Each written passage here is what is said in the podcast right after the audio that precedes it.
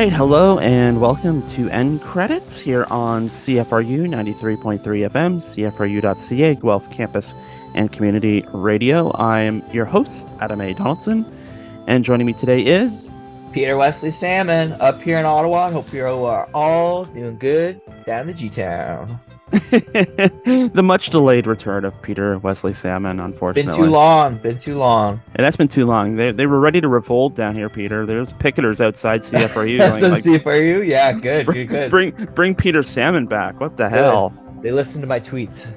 Yeah. Oh, yeah. No, the, there was uh, there was a. It, it, it was not a quiet revolt at all. It was very, very loud. Violent. Congratulations. Good. Good. Good. good. we are glad, of course, to have finally get a chance to have Peter back on the show with uh, some scheduling snafus. But uh, as they say on with the show, End Credits is a local movie show for local movie fans. We're here every Wednesday at 3 p.m. to talk the latest in pop culture and review the newest movies, which this week will be the new comedy improv ensemble, Theater Camp, which you can now stream on Disney Plus. I do think you can also rent it at a couple of VOD places, but Disney Plus. Yes, is... and you can still. I don't know if like people like want to. It's definitely harder, but uh, you can still see it in certain theaters. I don't know about the bookshelf, but um, it was at the bookshelf uh, a couple of weeks ago. It might still be. It still is in all of the uh, indie ones in Ottawa. Uh, so Mhm. maybe a Princess Twin Kitchener might still be playing it. Yes, very possible. Very possible. But yeah, it's if you have Disney Plus, it's free now too, and it's not one where big screens like a requirement. So yeah, and if you just don't want to leave your house, it's right there. Um, Mhm. You know, we, we, we, we see you. We see you. we see you, agoraphobes. Um, that's in the back half of the show. For the first half, uh, we're going to uh, celebrate an actor that uh, Peter really enjoys. Um, a bit belated in honor of uh, his la- latest movie that came out a couple of weeks ago over the Labor Day weekend, Equalizer 3. Did pretty big business, surprisingly. Yes, and uh, unsurprisingly. Re- review wise, well, I I would say it's surprising because it did okay in Canada, and we didn't really get like a heavy amount of promotion. Mm. But um, I think once people realized the reviews were great, they uh, they went out. Uh, I feel bad, but for some reason, I thought we weren't getting a wide release in Canada, so I was waiting for Paramount Plus. Otherwise, I definitely would have catched this one already. But uh, it's always nice to see him doing well. I, I, I did see Equalizer 3. Yeah, okay. We'll maybe review it next time. We'll, uh, It's it's be- it's it's better than 2. okay. Okay, that's all I need to know. It's not as good as 1, but better than 2. Yeah. Oh, yeah. And it's already made double its uh, money. So yeah. Yeah, so so people like Denzel is is what we're getting at. And so uh, we're going to spend the first ta- part of the show here talking about our some of our favorite Denzel performances, perhaps not the marquee ones like uh, Training Day or uh, Glory or um, He Got Game or ones like that. I mean, maybe those are on Peter's list. I don't know. Mhm. Um, I was looking for maybe some of the overlooked performances, but I know P- Peter is uh, a Denzel stan. Uh, Peter loves his Denzel, and I'm curious why that is. What's what about the the the oeuvre of Denzel Washington speaks to you, Peter? Oh, well, I just think it's because Denzel Washington is one of those actors where it doesn't really matter what the role is. If he Mhm. has some passion for it, he can do like a, a darn good job. Mhm. Um, you know, whether it's thrillers, uh, like you mentioned, or it is uh biopics like Malcolm X. Mhm. Um, it's he's gonna do a, a remarkable job. I think what really shows out the most too is the tragedy in Macbeth. It's just a Shakespeare reenactment. In that, he's, you know, outstanding. Mm. Um, also, it doesn't hurt that like his son is great, but I always have appreciated that Denzel didn't push him. There was no like heavy, evident, you know, nepotism being used. It's just some more respect there. Mm. Um, and I think too, even though there's a lot of people that have varied roles, including action films, Denzel's one of the ones where his action films are not only fun, but can be of critical acclaim. So like um, American Gangster, right? It's it's Mm. fun for everybody, uh, including critics. So I just think that's the main reason. I, loved him since I was a kid. It's- he's always in my mind, and um, it's just yeah, he's very uh, very diverse and um looking back to uh, like he did sitcoms, right? Like Saint Mm. Elsewhere and everything. It's just he's he does it all. Well, not Mhm. sick, uh, uh, drama, dramas. Mhm. Um, so yeah, that's that's my respect for him. Also, he uh, the one thing I love too. Um, uh, he directed an episode of Grey's Anatomy, so his taste is very very dispersed, very very all over the place. I didn't Um, I didn't know about that. Apparently there was on-set friction with Ellen Pompeo. really There's a whole Wikipedia section about it. Interesting. What what does it say? Is it that Ellen Pompeo wanted in more or less? Uh, well, I mean, the episode was all about Ellen. It was all about the Meredith Grey character. She might have been mad about that because 2016 she was already trying to kind of push away. Okay, here's Uh, uh apparently um Ellen Pompeo has a Grey's Anatomy podcast and Patrick Dempsey was on a couple of years ago and this is what it says. Uh, she remembered having an intense fight with Denzel Washington during production of the episode he directed. During filming, Washington took issue with Pompeo improvising dialogue to which she said, "Listen, uh, expletive deleted. This is my show. This is my set. Who are you telling?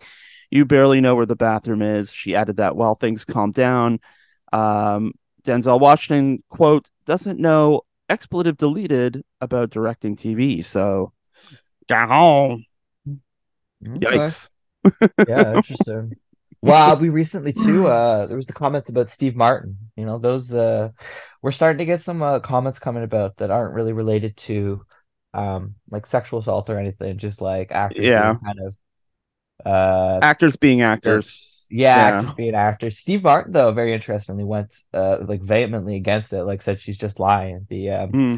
uh Harry Potter botanist. I, I don't know her her name. Oh, I yeah, I know who you mean, but you know, it's the the point Ellen Pompeo was trying to make was interesting. I was at Fan Expo or one of the Fan Expo events like Toronto Comic Con or something, and I think it was Paul Wesley, who people will know from. I mean, people mostly know him as uh, young Captain Kirk on Star Trek: Strange New Mhm. Worlds now, but before that, he was um, one of the the well coiffed brothers on Vampire Diaries. I can't remember the names, but um, he was talking about being directed by one of his co stars in in in the show.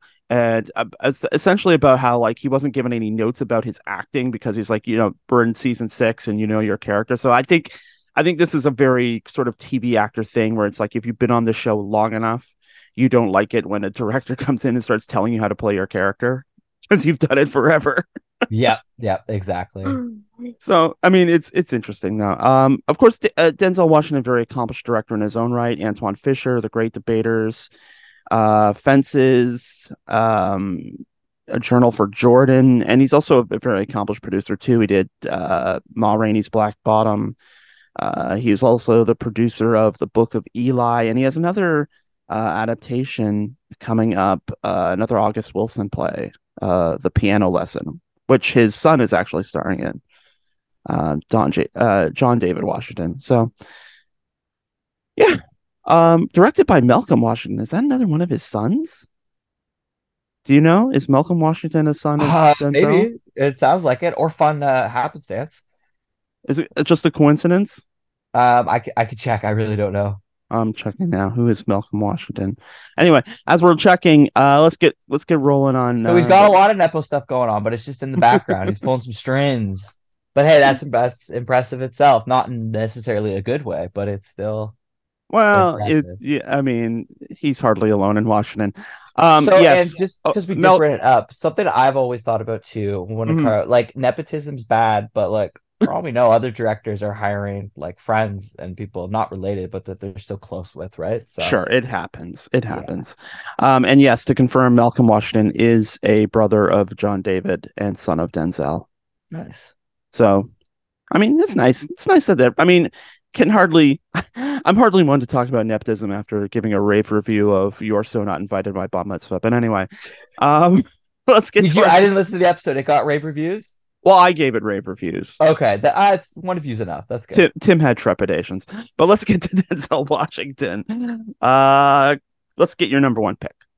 Okay, so we actually, I believe, uh, reviewed this one. Uh, Mhm. I came out possibly, but um, and it was like quite popular at the time, but it, it doesn't get much discussion anymore. Uh, Fences, uh, it- hmm one of his like first directed works, and like just outstanding all around. Um, and something I love about it that makes it different than his others, because like we were discussing, he has so many variations of what he performs. Um, it's based on a play, uh, a really uh, marvelous uh, Harlem play hmm and um yeah by August Wilson uh renowned again uh Harlem uh plays. Uh amazing at it. And yeah uh, Denzel Washington directed a play and you know like Banshees uh, of Inisherin it was outstanding. It was just as good as you know on the stage if not better you know more time to uh not even not more time but more more camera angle to really show his face and the reactions and get the emotions going. Um and even though directed by him, his role in it as well is really, really marvelous. It's one of those ones very similar to what you mentioned, He Got Game, where he's not a great guy, but you mm still kind of you're you're kind of on his side. He's he's very human. He's mm very dual-sided as we all can be. And it's just the relationship with him and his son in it is outstanding. Um, and his relationship with Viola Davis is again outstanding. It's also you know, Viola Davis is the star, co-star. Hmm That's always it's always a win. hmm Um, and it's yeah, it was outstanding. I forget if it won an Academy Award, but it deservedly got a lot of nominations for it.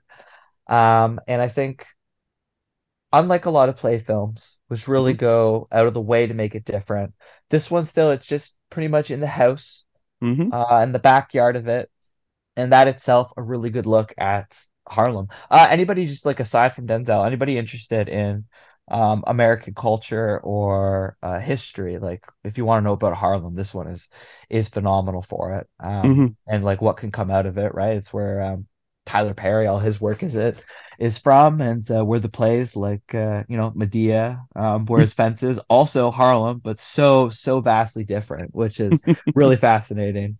Um, so yeah, I would say my my favorite. I it's funny because it's one of his more recent, but I, I really think Fences is a Washington standout. It's just great uh, all hmm around. So yeah, Fences number one.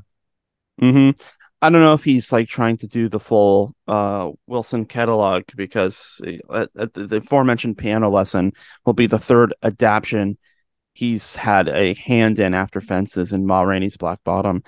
Um, yeah, Fences is a good. Viola got the Oscar for for that one. There we go. That's yeah, and she deserved it. She deserved it without a yeah, doubt. good. Yeah, She's the yeah. one. She's the one in it who's who she she's not dual sided. She's just lovable. She's a good mom. I mean, she's she's excellent in everything. Oh. Um, so it's interesting looking back at Denzel's career. There's like he's one of these direct uh, actors who kind of works with the same directors over and over again. Um, Antoine Fuqua, director of the three Equalizer movies, is a good example of that. Um, but also Spike Lee is a good example of that. He um, has teamed up with Spike Lee, I think, five times, and this is one of them. Inside Man, not one of Mhm. Spike Lee's most well-known movies. Um, it is. I think it's still. Rem- I don't know if Black Klansman beat it uh, in terms of like box office popularity, but it, I, it was at one point, and perhaps still is, Spike Lee's um, biggest box office success. Uh, it is, of course, about a bank robber who um, stages and commits uh, what he calls the perfect bank robbery, and it is uh, features uh, Denzel as uh, the detective who leads the hostage negotiations. His name is Keith Frazier. Uh, interestingly, according to lore, Spike Lee offered the uh, off- offered Denzel either the Keith Frazier role or the role of the lead bank robber, Dalton Russell. And evidently, um, Denzel went with the cop because it gave him more face time, literally, because uh, Clive Owen's face is hidden behind a, uh, a, a disguise for most of the movie. Um, but I mean, it, it is also, I think, the smart play if you're looking to build up both of these main characters um, as, as sort of like equals or or as like equal you know protagonist antagonist uh you know the bank robber is always going to be the more interesting part because you're you know the the bank robber there's more drama there there's uh, there's a plan. You are getting violent occasionally. Um, you are mysterious because you have um, uh, an, an, end goal that uh, may not be obvious. Um, so you get Denzel, who's able to imbue so much humanity into Frazier. Um, he's obviously smart. He's he's not just street smart. He's also book smart. He, he's kind of uh, able to analyze the situation. He's kind of smarmy. Um, he doesn't suffer fools. Like there are people because it, it's a bank and because of who owns the bank, which is this like Richie Rich like New Yorker played by Christopher Plummer, who's brought in his own fixer to try. So he's being pushed in all these different directions. So you really have to believe that Frazier can navigate all these competing interests when, of course, he's interested in getting the bank robber, getting the hostages freed. Um, you have to believe he's smart. You have to believe he's capable. You have to believe that he can sort of improvise and swing with these punches. Um, because this is you know, the whole thing. This is no ordinary bank robbery. And um, Denzel, of course, is immensely likable actor, just so easily um, charismatic. He's able to carry that uh, through the film, and is really you, you, you really find yourself drawn and um and and and siding with him. Although you know one can make the argument. Um, and and Spike tries to make this point too that you know he's he's not playing like the cops aren't the good guys here. There's a, there's a whole system of like people with competing interests um, all over all, all connected around this like sort of one central point in in Manhattan this like bank on you know in the financial district you know yeah everybody there has an angle to some extent and Frazier definitely has an angle. Um and and it is worth noting that um in different hands Keith Frazier may not necessarily be a, a very relatable character but I think Denzel makes him very relatable indeed. And there, there's just a lot going on with the characterization. I'm not sure the film works as well without Denzel in that lead role. He's, I think he's that sort of ness. And I mean, it's a stacked cast. You know, you have Jodie Foster, Christopher Plummer, Clive Owen, Chiwetel Ejiofor. Um, you know, Does it's likely have a, a cameo as a uh, does he play a, a role yeah, in it? Yeah, I think he's briefly appears as a bank customer, if I remember correctly. Okay. Yeah, no, it's uh, he throws a trash can through the window. No, um, but yeah, Inside Man, I I think is one of uh Spike Lee's overlooked greats. Um, all right, let's get to number two. Okay, so number two for me, I picked a very different Denzel Washington one. Uh, it's one that was like very popular at the time, but people don't really view it too much anymore, uh, which is weird because it's a Christmas film. Mm. Uh, the mm. Preacher's Wife, directed by mm. Penny Marshall. Um, it is Denzel Washington, uh, Whitney Houston, and then um, Courtney B. Vance. And mm-hmm. it's pretty much Courtney B. Vance is a reverend, mm-hmm. uh, and he's focusing too much on the Lord and not on Whitney Houston. So mm-hmm. Denzel Washington comes to town as an angel and kind of tries to t- take away Houston, but like his goal so that the Reverend will learn from that, and like they fall in love again, and Denzel saves the day, goes away as an angel, all that. Mm-hmm. Um, and it's just fun. He's he's just literally a great guy, and he just comes to save the day.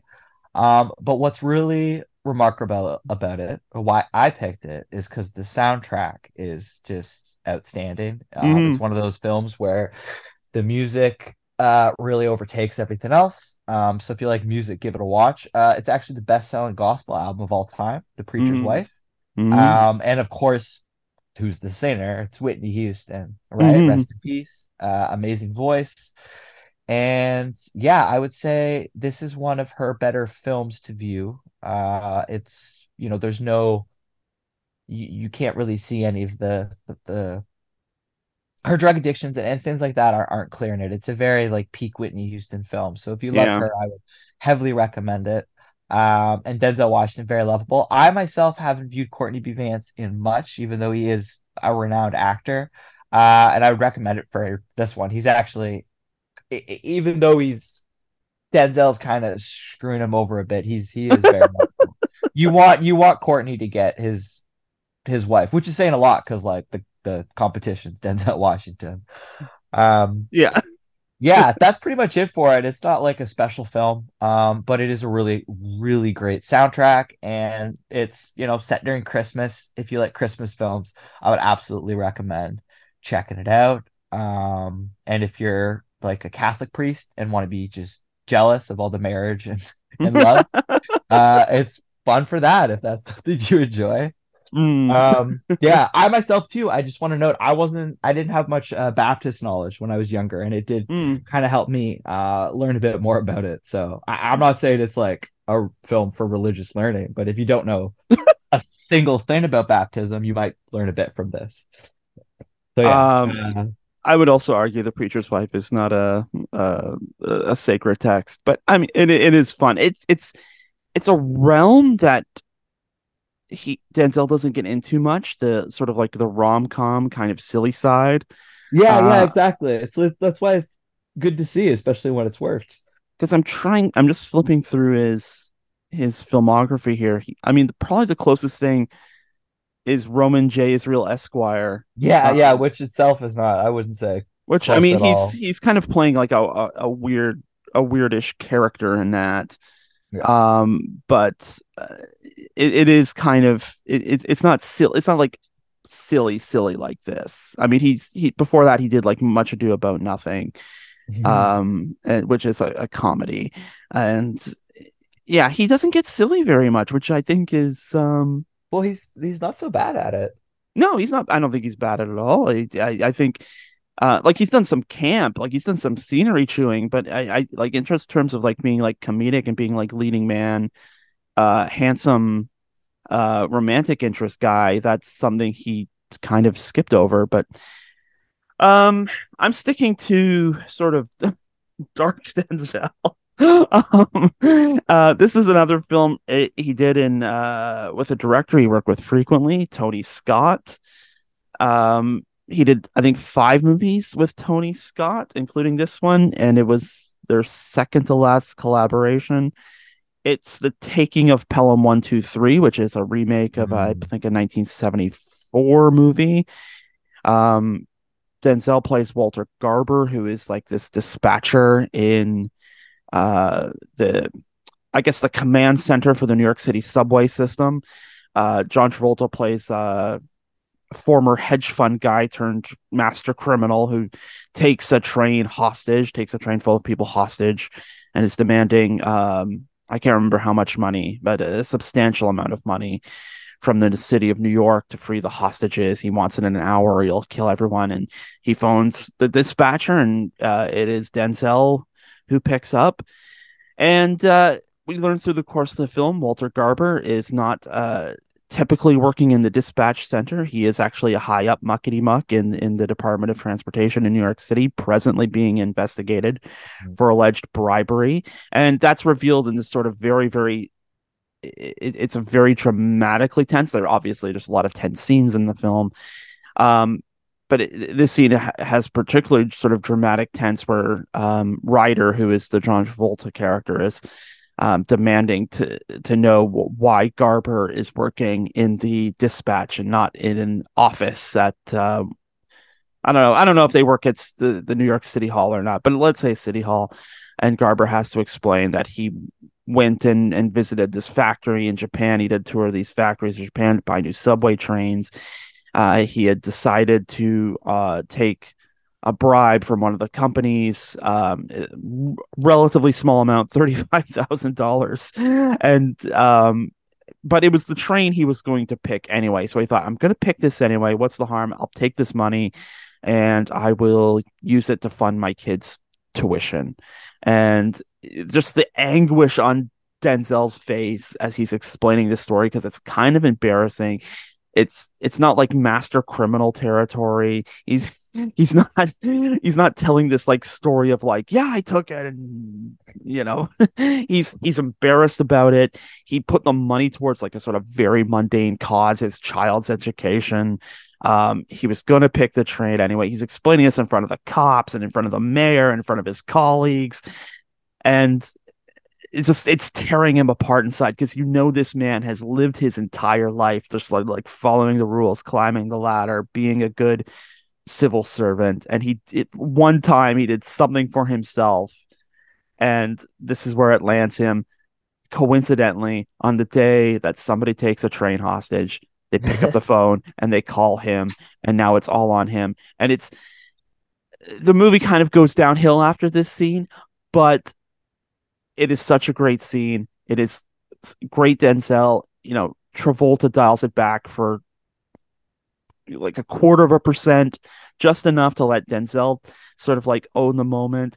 And it is like really beautiful and heartbreaking to watch this scene in the middle of this like sort of tense actiony um hostagey drama situation. And I just, there's nothing to do with Denzel, but since he is in the movie too, I just want to do a shout out to James, mm-hmm. late great James Gandolfini, because he plays the mayor of New York in this, and he's really? like, yeah, I got that's increased my uh my interest in it by two hundred percent. He's very clearly in the last year of his mandate, and he's like mm-hmm. so fed up with being mayor of New York. And it's it's it, there's an interesting side note about how being the mayor of New York is like the most thankless job in the world. and I love Gandolfini's sort of like reticence in it. It's it's it's kind of hilarious. Um, but yeah, taking a Pelham one two three, a little little little hidden gem. At least there's one scene that's a very little hidden gem for Denzel in that. How did it do uh the box office? I think it made its money back, but it wasn't a okay. big success. Because yeah, I re- I remember it, but haven't heard much of it since release. It's on Netflix if you want to check it out. Okay. Yeah. Really? Uh, yeah. I'm surprised it's not promoted more. Oh, yeah. How much is how much promotion is like how much is on Netflix and how much of it makes the the front the page. Front, yeah, true, true, true. All right, let's get to your number three. Yes. So what I picked is The Hurricane. Mm. Uh, it's a 1999 film. Uh, well, I, I, I don't know. I because it was really big at the time, but I haven't heard too many people talk about it. Mm. Um, and even the Bob Dylan song, uh, doesn't get as much airplay as it used to. I, I do keep that. I think maybe because Dylan does use the one very very racist word in it, although for mm. good reason. But that could be a reason. But anyways, the hurricane. He's also I not in jail anymore, so is an individual. Yeah, that, I guess that's true. Yeah. Um, well, yeah, he's, he's dead now, but um, yeah, yeah, he was, he yeah. free too. Um, yeah. But no, uh, I just I think it's weird that Rubin the Hurricane Carter, who the hurricane is about, uh, isn't really like that well known. Mm. Um, so I think this film is great in that sense. It is Denzel Washington playing the Hurricane, a wrongly convicted, outstanding uh, boxer, um, who eventually, with the help of a, and this is a, there's a bit of bias to why I picked it, through the help of a Canadian lawyer, mm-hmm. he's able to free himself. A Canadian lawyer and uh, the Hurricane's, you know, foster family um, just goes out of their way, uh, helps him, and he's eventually freed. Mm-hmm. Um, but more importantly, in the Hurricane film, Denzel Washington and his per- portrayal of it, mm. of the Hurricane, is outstanding. Him in jail, and even when like you as the viewer, like, did he do it? Did he kill it? You know he didn't. You can just see it through the Hurricane's eyes. Even when Denzel doesn't have a line, he's displaying exactly what needs to be uh, for the theme of the film.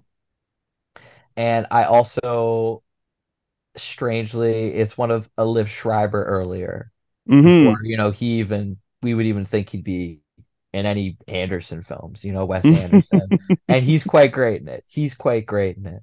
Mm-hmm. Um, I also, though, for bad reasons, mm. I think the hurricane needs to be mentioned more because of how even a like black celebrity, a, amazing athlete, uh, his popularity, all the money he receives is through, you know, the director of this film, Norman Jewison, a white Canadian, mm. and uh, you know, white Bob Dylan. So I, I think it's important to note, like, you know, it, it's about the lead is is the black person, right? But like, mm. who's making it really? Like, behind the scene, who is who is the director, right? So I think the Hurricane, uh, and why I picked it needs a remake. I would love to see a black director make it. I would love to see it actually not dominated by some you know white dudes that had had no role in it. So even mm. though I think the Hurricane's great, mm. um, and I would be very okay with Denzel playing the Hurricane again. He looks fine. He looks great. um, it, it, could be redone. I think the character uh, that Denzel even further showed is amazing. The Hurricane, the real man, should should have a remake. Mm. Uh, but yeah, uh, even if that never happens, you should watch the Denzel Washington one because he's Denzel Washington, and as the Hurricane is is amazing. But I guess just you know keep in mind, it is a white dominantly made film too. You think you think Norman Jewison made this because Spike Lee took Malcolm X away from him? I I think I think so. That's yeah. Not think so. I know so. All right.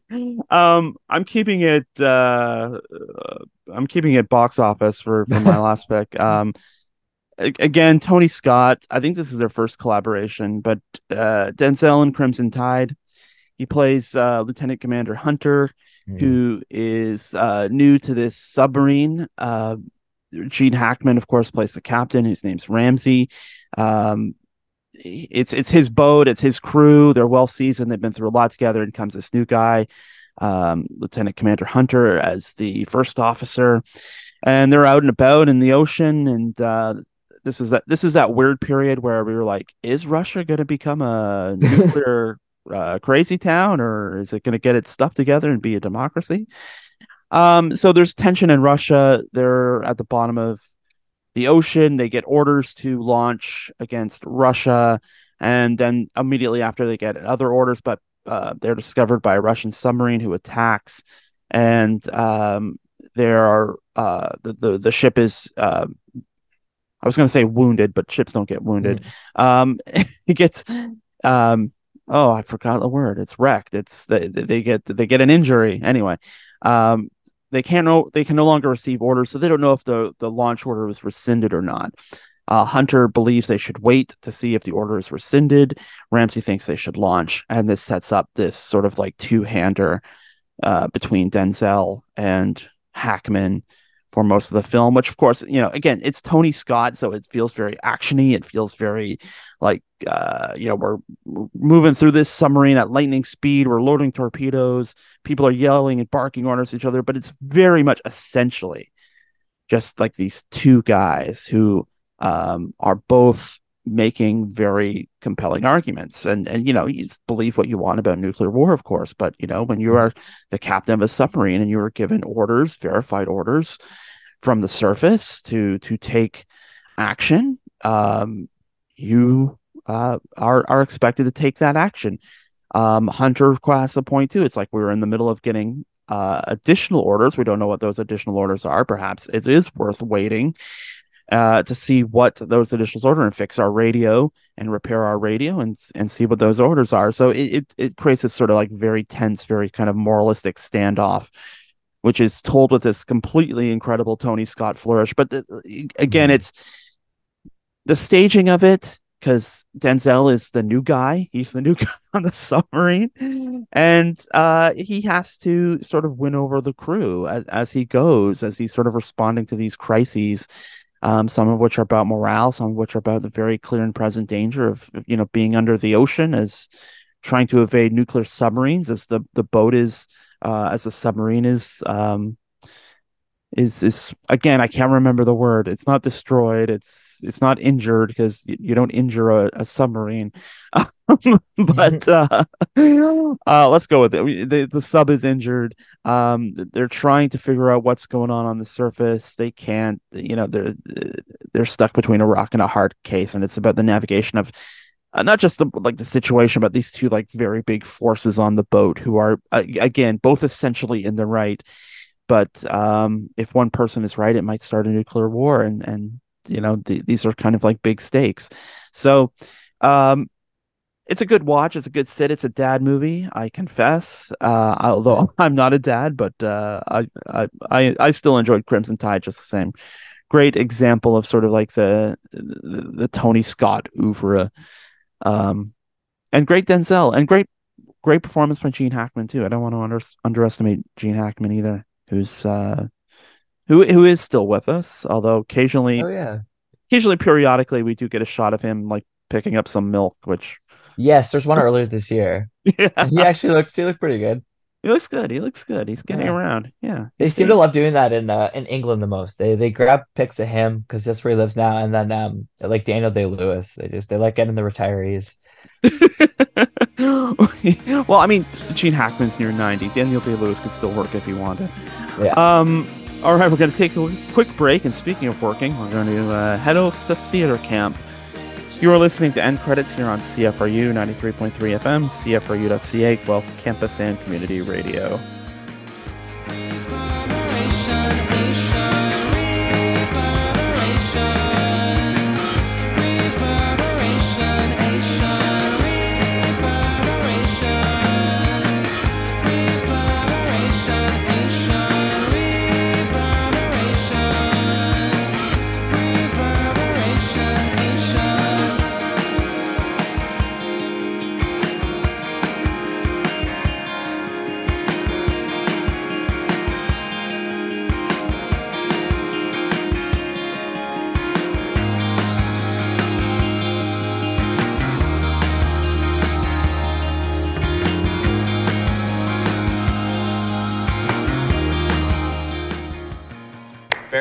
Devin, the accent's all over the place, but it's much better. Mackenzie, extraordinary. Extraordinary. Work on the accent. Amazing. Am- Stop!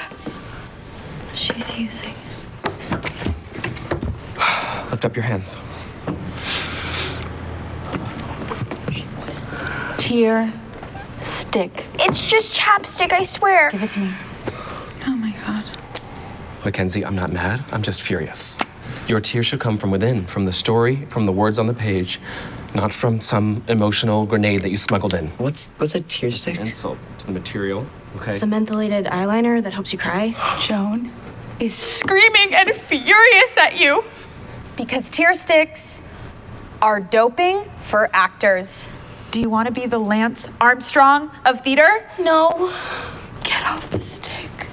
Okay, that was a clip from Theater Camp. It's the new film from Molly Gordon and Nick Lieberman, and it stars Ben Platt, Molly Gordon, Noah Galvin, Jimmy Tatro, uh, Caroline Aaron, Ayo Edebiri, and Nathan Lee Graham, and Amy Sedaris. Criminally underused Amy Sedaris in this movie, I think. Yes, I almost walked out.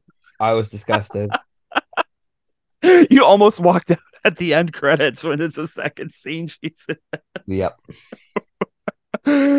All right. Well, aside from that, what did you think of Theater Camp? Oh, I thought theater camp was great. Uh, oh, it's exactly like what I expected and what I wanted. It's just a high quality uh comedy about theater camp. And uh again, as I thought, because the theater camp, it does, you know, deal very well with uh in like a comedic way, but like serious points getting across the um LGBTQ uh community and campers, right? Mhm. Um and just the art of theater itself, uh the making of it, and uh how crazy all the people involved can be. Um, I myself, I went to it was a day camp, thank God. Otherwise, who knows what would happen. But I was a regular at University Guelph before they got rid of it. Um, theatric camp. Mm. Uh, and like I loved it, and there was a lot of people in it that are exactly like in theater camp. So if you're a theater goer, especially, I think you'll get some uh, even more humor uh, from this. I think what stands out for it though is the editing and the soundtrack, not the singing, the the like just actual soundtrack was Mm. was really well done. The one uh, montage of them getting prep plays the one uh, Paul Simon Graceland song, not the most famous, but like one of the Mm. more indie ones on it. Uh, and it's it's so well done. It's so well used. Um, like the uh, Teenage Mutant Ninja Turtles, am- amazing, amazing music from beginning to end in this. Um, but uh, it's comedy, so you know the main thing. Uh, it's hilarious. Um, if for me in particular, uh, I don't think necessarily he was like the funniest, but I love Jimmy Tatro. Uh, it is great seeing him in such a heavy role. You know, I love Tacoma FD. Uh, I loved his YouTube and you know, um, uh, American Graffiti, uh, American Vandal, whatever the the Netflix one was. He was great. Mm, mm. Um, so it's really funny seeing him as like a lead. I guess he's the antagonist. He's not though. He's like it's funny. He's kind of the antagonist, but he's the most like he's even more lovable than you know the a lot of like Ben Platt, Ben Platt's Yeah. character. Very unlovable, but uh, he's supposed to be and is very, uh, very funny. I'm also one of the weirdos who, um, and I feel kind of bad saying this, but um, I, I didn't I didn't hate the Dear Evan Hansen film. So I there's no plat. You're allowed.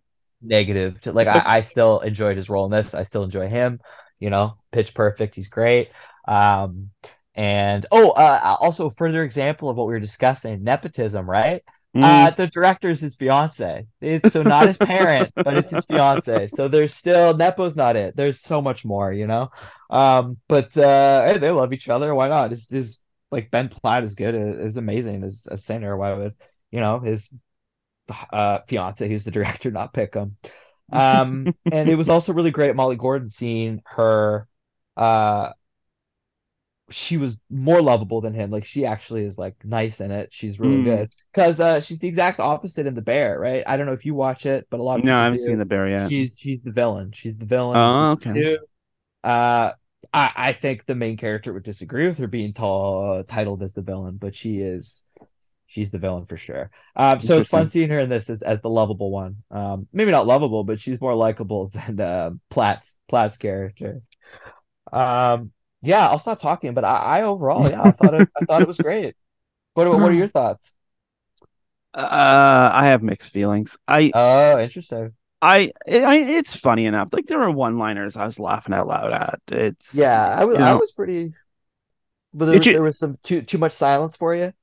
There's some It- periods without a laugh. well, no, it wasn't that. I'll, let me just ask. Did it sounded like you saw it in a theater? No, no, no, I didn't. I was Okay. just joking. Okay. No, no, I saw it here. Okay.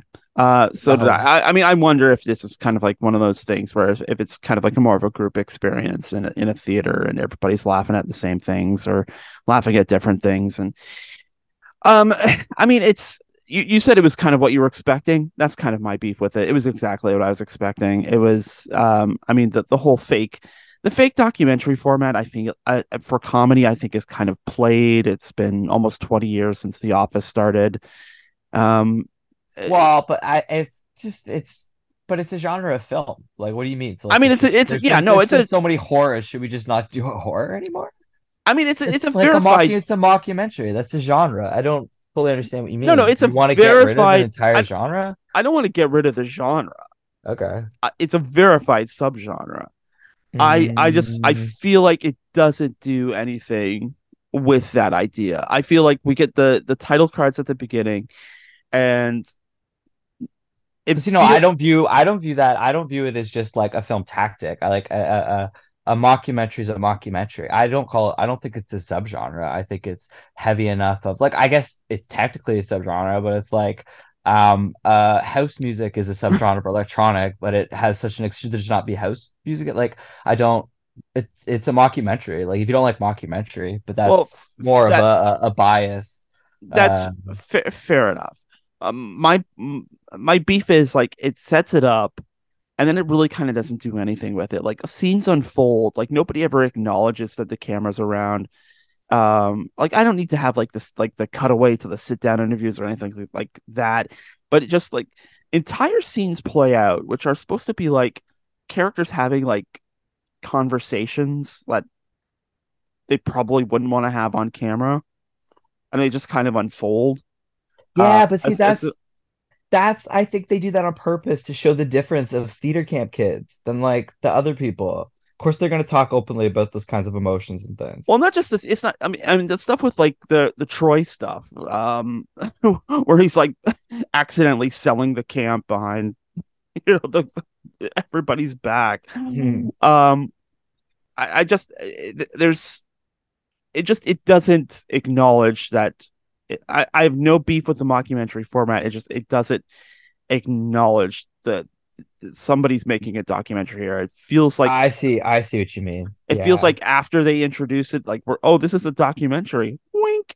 Um, yeah, no, it's definitely more like you said, the the Office or Trailer Park Boys, where the cinematography is like a doc, but it's no, not like trailer. heavily yes, mentioned. Trailer Park. Oh well, Trailer Park Boys does have the cutaway. To, I like, see what you mean. Yeah. And I I do agree with that. It would have been cool if there was more um direct, like looking at the cameras But- as if they were like answering a question from Right, the documentary. Right, because there is times Yeah. in Trailer Park Boys where they're doing stuff where they like even guys. Oh yeah, yeah. Ricky wouldn't want that on the camera. Yeah, Yeah. yeah, for sure. Um. Okay, okay.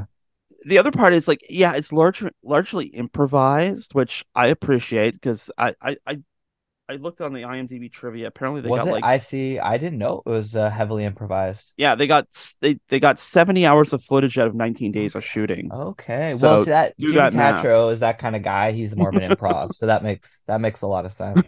Um, right Honestly, the fact that I didn't know that, I think is a good sign. That means there was definitely some good uh like camaraderie. Uh, they were able to converse very well, uh, improv style. i don't have a um, problem with the improv itself i just i feel like Mhm. the improv lets them like get like there are movies like the the Christopher Guest movies, which are largely improvised, but Mhm. they do have like direction to them. They have like a a layout that they're following. Um, in terms of like the stuff, like the scenes they have to get. It, it I think there's just far too much sort of languishing in the like the improvised scenes. Like, okay, now we're gonna have you instruct the kids. We're gonna have, do this. Um, the uh, there's you know the different things with like the costume design and and um Ayo That- plays this like like jack of all trades who like doesn't know what she she doesn't know a thing about theater and she's making it up entirely as she goes along and that that makes for great improv but it takes us away from these things like why is rebecca diane like where is she going all the time and we don't find out Yeah, till, like true. the last 20 minutes and like there's entire portions of the film where we know that um troy is trying to save the camp and that the bank is trying to possess the camp and there's this like this other camp across the river or across the lake who are trying to take over the land but like Mhm. that that whole that whole portion of the narrative is like completely ignored for like 40 minutes and so we tie it off with a nice little bow using title cards at the end and it's uh, it's it just it seems like Well, I think that was more like it was just there as a comedic reference to that always being the theme in camp films. sure Like um uh I forget its name, but that one Bill Hader one, a Meat Meatball is no, not Meatballs, but he has the one that's like set at a camp, and it's exactly like that. There's meatballs was about episode 32 of- Me- meatballs was about 30 years too early for bill hader Yeah, yeah, yeah. Um, oh, I meant Jesus, I meant Bill Murray, not Bill Hader. Okay. My goodness. Um, anyways, there's so many camp films. There's like a whole Simpsons like episode about it where like the two camps fight, right? Like that's the thing. So I think it was more just like a reference to that kind of uh camp film, but uh, Mhm. not necessarily like a heavy part of the plot. Um, but yeah, I could see why you were upset. It wasn't. Um, there was Well, I wasn't it w- It, was. It was brought up, and there's kind of a period where it wasn't mentioned, and then It just- kinda, yeah. like it, we're going for the gags. We're not really trying to develop like a like a movie. I think like if like this was based on a short film, and you can kind of get away Mhm. with that for a short film. It's like we're gonna put together, we're gonna improv this thing. We're gonna do a scene or a couple of scenes, whatever. But you're creating a movie. There's supposed to be some sort of like narrative flow to the movie. Yeah. And I also, could- I was right. Meatballs is it's yeah, it's the it's the camp film. Yeah, Um, and, and it's literally the exact same. So I really do just think the the, the camp versus camp camaraderie is just a reference to old uh camp films. But Uh, I mean, maybe. I mean, like again, there's stuff I like. Like I, I love whole like the Troy. Like Troy. I don't know if Troy Rubinski was like purposefully based on Billy McFadden or if that was like a, uh, but no, Billy McFarland. Um, because he has that energy. It's like I'm an entrepreneur. I say things like, like what's this line where he's like they're they're. Entre- entrepreneurs. I'm an Yeah. entrepreneur, you know, things like that. well, and Um, I I um his relationship with the one of the camp students Mm. who's like kind of like him. He's he's not like a usual theater guy. I I had fun with that the whole time. The kid who wants to be an agent. Yeah. The kid who wants to be an agent, and he he sings the the Post Malone song Yeah. his, uh, and, and then Jimmy uh, Troy Rubinski just comes up and starts dancing to it, whereas like everybody else is like, "What is this? What do they play? Like, what is this?" And I uh, I I thought that was funny, um, but I also kind of again showed how even though I guess he's sort of the antagonist, like Jimmy Tatro, he's lo- he's lovable in it. He's a nice guy who's embracing the music, you know. Yeah, no, Um, I, I like Jimmy Tatro. I like I like Ben Platt.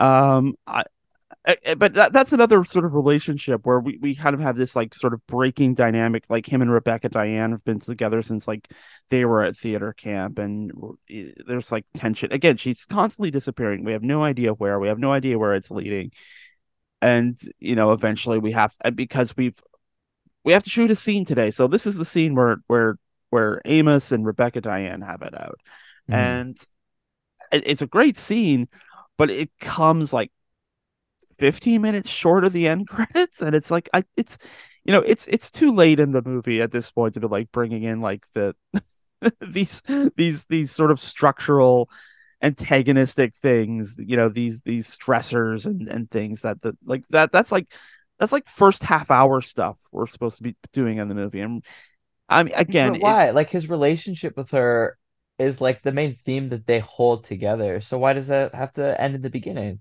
And No, I'm not saying end in the beginning. because you find out at the end why she's away, right? So it kind of adds to the plot. Um, I'm just saying And- they don't deal like ev- almost like every everything that has to do with the plot of the film like it happens and resolves in the last like 15 minutes. Um otherwise it's just, you know, we're, we're improvising lines, we're being theater kids, we're doing like goofy scenes. There's and it's again, it's a lot of it's funny. I I was having a, a laugh out loud good time, but it just structurally this didn't work uh, for me. Oh, I yeah. feel like it just it it this could wasn't be this could be all over the place at camp, though. You I know what I mean? Like Wet Hot. American Summer 2, there's there's so much going on at the Well, camp. part of the joke is that like everybody was like 40 over 40 and playing summer camp kids. Yeah, that's true. That's true. Um, whereas this, it was yeah, more of more of the uh, Like there were kids kids in this movie. Hey, uh, speaking of such, I do want to say the kids' kids did an outstanding job. Uh, their singing was was a heck of a lot of fun. The kids were Um, great. I wish we'd gotten more kids. And that again, that might be a fault of the structure of the thing. Yeah, that- yeah. you know- Kids, and I really enjoyed um what was the actor's name? Nathan Lee Graham. Uh, Mm. he played the costume designer. Yeah. Uh, Clive Dewitt. I I loved him, and I loved his comment about uh Amy Sedaris' character. Um, and how she literally just like the first day he saw her, just told him that he's awful at acting, but gosh darn does he look great. So then he just picks fashion as his focus. And I love how seriously he presents that as a good memory Mhm. and like good advice from Amy Sedaris' character. And I just it's it's really funny. He's he's a funny character in it. Uh, and his really fashion is outstanding too, I will say. It is. There's so yeah, the costumes in the in the the big production at the end I were really great. There's something really snarky and wicked in the undercurrent of this. Um, like that he remembers that as a good memory. There's also this scene where they're like berating the lead of the of the main musical, um, Amos and Rebecca uh Rebecca Diane, where they're just like they're just like really like getting in this like child's face about using this tear stick instead of doing genuine tears. And Amos says to her, and I'll never get this. He's like, "I'm not mad. I'm furious." yeah. Yeah.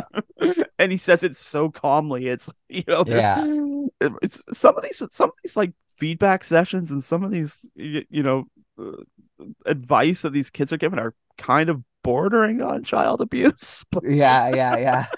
Oh, not even bordering, just straight up child abuse. And then um when they show the final play and they have the camera set up so that Amy Sedaris is still fully in a coma yeah, and watch the play is so messed up and funny.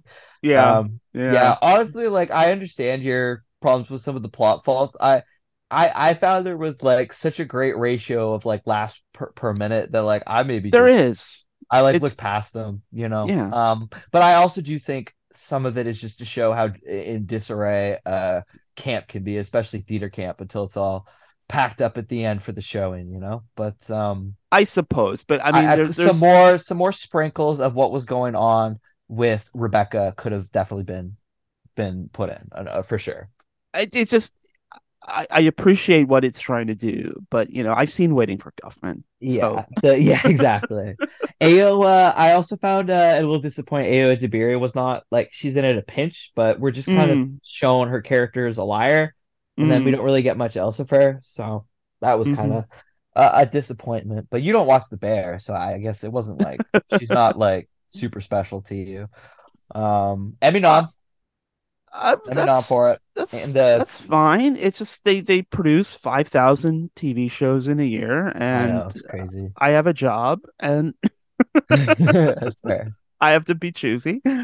Um, yeah, But she I- was still like she was okay in it. It's just yeah, like she was uh, I think an example that you were given of something unnecessary and something that did kind of weaken the the the strength of the plot. it just like nothing was able to sort of like rise to the surface Mhm. and and y- y- again there's just kind of like no natural progression which is again i understand it's like largely improv in nature and you want to present sort of like this scattershot of like what theater camp is like and all this energy and like all these young people you know who are young and vibrant and are you know allowed to be them true selves in this place like it, we like to think we're enlightened now but I, I imagine high school is still very much the same for theater kids no matter where you go Oh, absolutely, absolutely. but it's you know I, I appreciated all that i just wish that there was some more direct like less improvisation more what's the opposite of improvisation improvisation um more like just more kind of like directional, like it- yeah, get maybe even some more depth to like the kids and why they really appreciate the camp, like what they with Yeah. at school.